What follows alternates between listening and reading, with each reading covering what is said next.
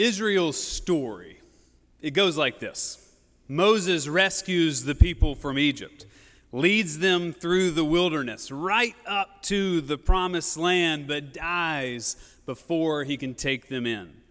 Joshua becomes the new Moses and leads God's people, conquering, one land like Jericho at a time. And so, this is how the book of Joshua comes to an end. It actually has a very pretty bow that gets tied to the end of the book of Joshua.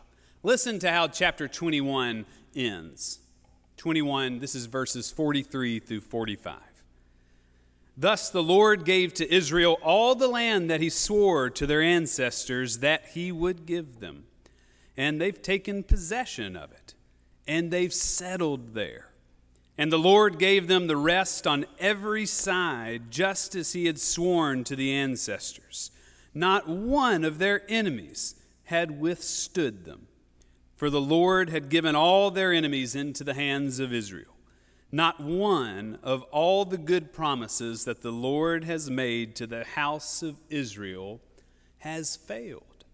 All came to pass. Well, that's just lovely everything came to pass. But it doesn't last. What comes next is the book of Judges, and it is the worst, if not the greatest, disordering of all the books in the Old Testament. And that's what we're going to dive in today in the book of Judges. So let's get into it. Joshua crosses into the promised land and he meets adversary after adversary while spreading Israel from region to region. You'll remember that Israel divides itself into 12 tribes of Judah over the course of 11 different regions, with the Levites being the priests in all of the other 11 tribes. But it doesn't go as smoothly as Joshua tries to make it in his book. Because listen to how Judges 1 opens. Manasseh fought but did not drive out the inhabitants of Beth Shean and its villages. Ephraim fought but did not drive out the Canaanites who lived in Gezer. Zebulun fought but did not drive out the inhabitants of Kitron or the inhabitants of Nahalol. These are just three of 11 more lines that we get in Judges 1, the list seems to be endless of Israel trying to fight, but not really securing their land. What this tells us is that Israel may have taken charge of the promised land, but they're still living amongst their enemies. Think about that. This notion that they'd be the only people group in the promised land was a false assumption. They aren't the only people who get to live in the land of milk and honey. They were called to be a light to the other nations who were already there. But instead, they choose to go to war, which is a huge point that you need to know about Scripture and even our faith. What Israel is attempting is to maintain order, but it inevitably gives way to disorder. Because order is never strong enough to sustain us on its own. Order is typically too small, too narrow. It is never fully accurate or the whole picture. The Israelites were never going to be the only people group in the promised land, but they kind of thought they were supposed to be, and they fell into disorder. And so here's what we're arguing with this sermon series it's multifaceted, but I think you can get it. We need disorder. It's a natural succession to order, and we really shouldn't be afraid of it. But we do have to learn to be conscious to it. And it's very hard to see disorder when you're in the thick of it. You've heard the old adage that hindsight is 2020. Well, that very much applies here. Now, here's a good example. Think of someone that you know who went through a terrible divorce. Their order of their marriage gave way to the pain of disorder. But eventually, over time, they were able to reorder the pieces of their lives. And now they're stronger, better, more rooted in who they are than they ever were before. They took what disorder taught them and they found resurrection. But when they were going through the pain of disorder, they didn't know what was going to come after that. Disorder is just awful, it feels terrible. But if you can stay with the process, eventually you'll see that disorder it actually has something to show and to teach us. And I think that's what Judges is doing in our Bible. It's a terrible book, but yet it helps offer us a window into how we can learn from the underbelly of terrible human decisions. So, two weeks ago, I asked you to do some canonical research with me, which means we get up on the balcony and we look down at the pages of Scripture and we watch the trends of what's going on on the dance floor. We pay attention to the movements that you can only see from the vantage point of the balcony. Now, it's always very good to get into the weeds of Scripture and to do word studies, but it's also very good to take an aerial view and to see the major movements. And what you'll notice is Israel is ordered, disordered, and reordered over and over again. And when you get up on the dance floor of just the book of Judges, then you'll notice that it's got its little pattern too. It primarily serves as the transition into disorder. So, here's a little bit about the book of Judges. The whole book follows the arc of 12 judges. There's a few other characters that are thrown in there a Levite and another king who is Gideon's son, Abimelech. But for by and large, the book of Judges follows the reign or the leadership of 12 different people. Well, when you get up on the balcony of the judge of the book of Judges, what you see is that the first 6 are very good judges they do a really good job for the community. They spread the land. They actually help lead the people, and they are people who listen to God and help interpret the law. If you think of a bell curve, the book of Judges functions very similarly. The first six judges do a great job, the next six are some of the worst humans in all of humanity. And so that's what I need you to hold this morning. You can't go through all the judges in 20 minutes. We don't have time to do that. But you should do it on your own now that you know it. Track who they are and the lives they live and how Scripture talks about them. It really is a fascinating Bible study. It's eye opening, even if we just name a few of them. And so that's what I want to do this morning is just talk about a couple of these judges. But one more detail before I do. Biblical judges are similar to how we understand judges today, but with a little bit of a twist. In the Bible, they do carry the primary function of interpreting and administering the law, just like today. But they are also, in the Bible, charismatic military leaders. Here's a great example. Take Deborah from Judges chapter 4. She is definitely an interpreter of the law the Israelites would come to her while she sits under a shade tree and she would decipher arguments and then offer a verdict.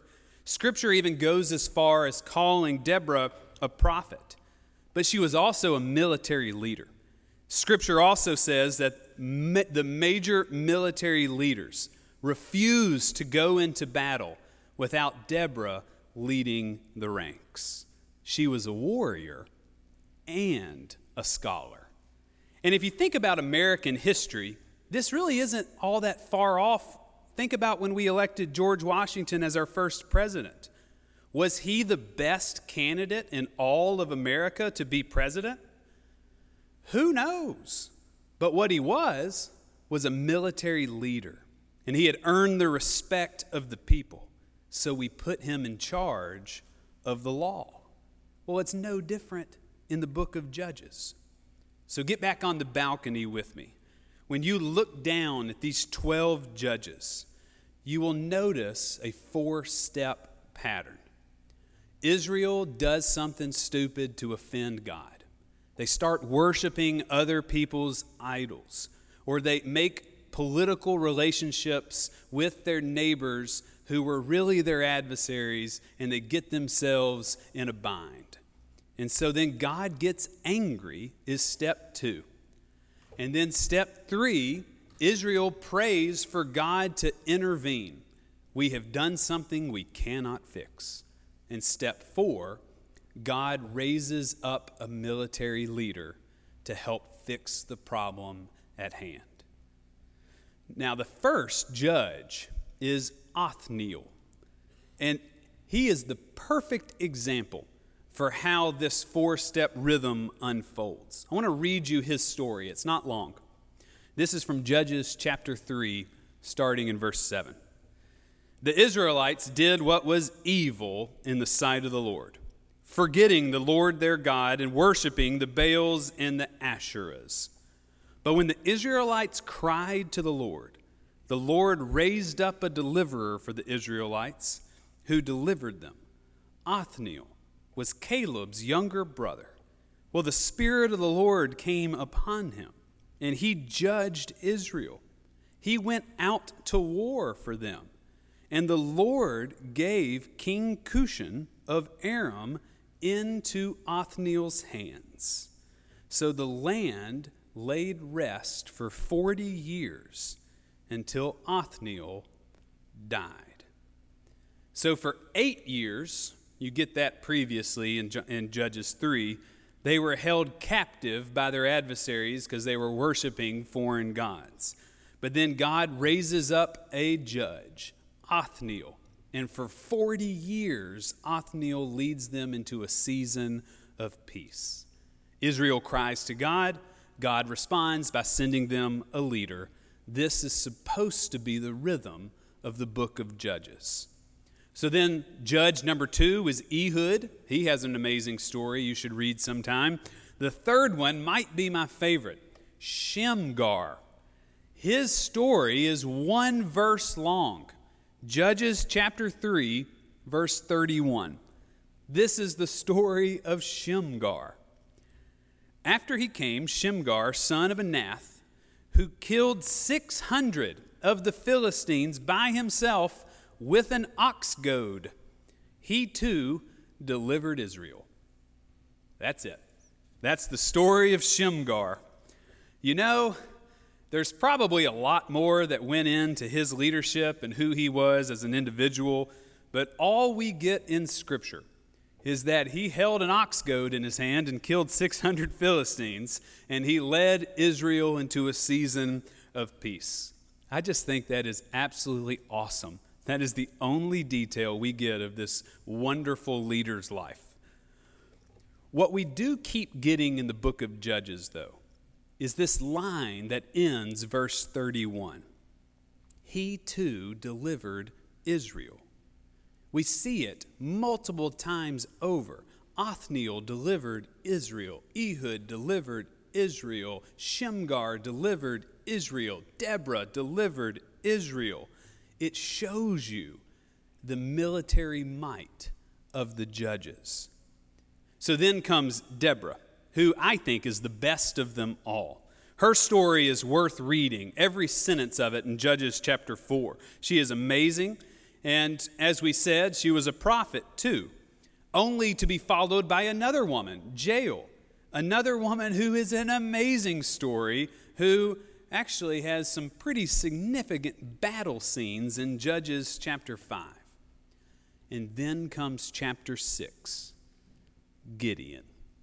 The story of Gideon is really neat. And you probably know the story. And he was a young boy, and an angel shows up, and then he leads an army of 300 to take on thousands, and God shows up, and he wins, and he enters into this season of peace. But the problem with Gideon is that all the power eventually takes over, and he decides that he wants to become Israel's first king. And that's when everything goes downhill. Because then Gideon's son, Abimelech, gets old enough to kill everyone in his own family and anoints himself as Israel's king. If that sounds terrible to you, it is. And it only gets worse from there. And this is the rhythm we see in Judges. After Abimelech dies, what raises up is another leader that, honestly, his story is so bad it cannot be read in church in the presence of children. It's that terrible. And it is recorded in the pages of your Bible, and his name is Japheth. And you've probably heard the story of Japheth's daughter. Well, he's horrible and a terrible judge and ransacks Israel and there is a ton of desecration because of his leadership.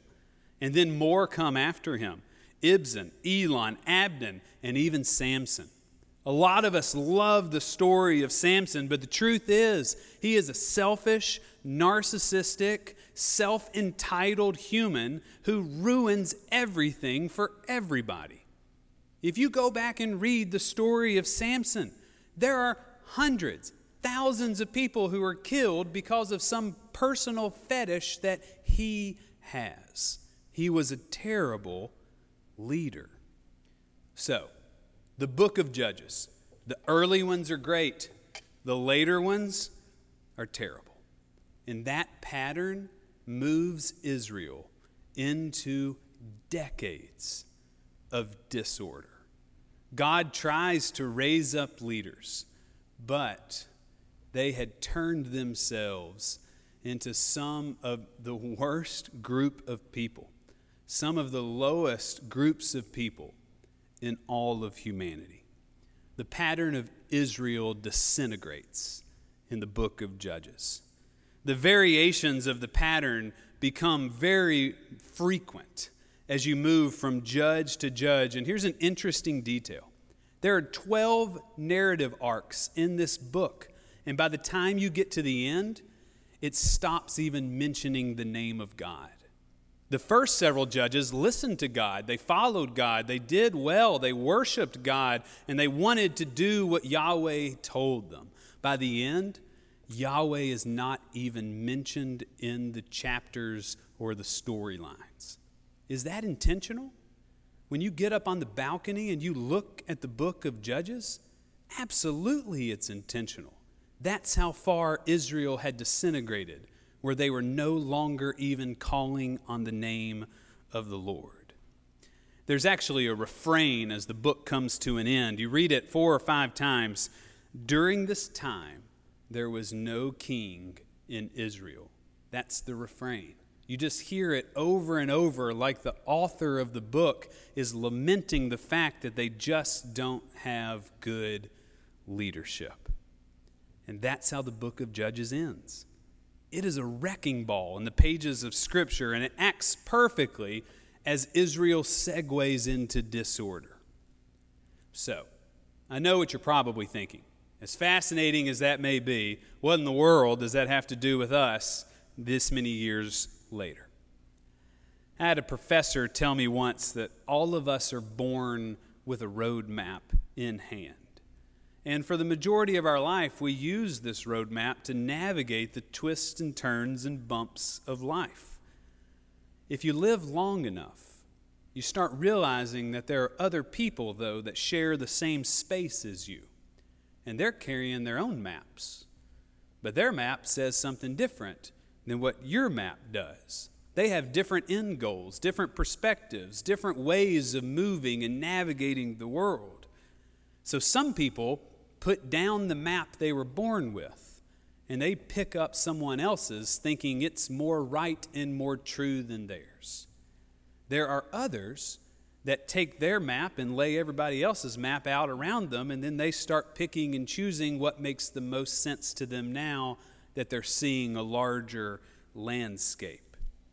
Regardless of what you do with your map, what becomes painstakingly clear if you live long enough is that there's not one map to lead everyone. There are different ways to order yourself, and there are lots of ways to become disordered. It's not wrong to live a particular way, but what I have learned in my life, what I see in the lives of Israel, that if you're going to double down on your map and your map only, then we are going to live a far too simplistic reality. The Israelites were led into the land of milk and honey, but it's way more complicated than just frolicking by the seashore. They're now having to live as a light amongst their enemies. And they're going to have to figure out what that looks like. They're going to have to learn to navigate with new maps. The same is true for us.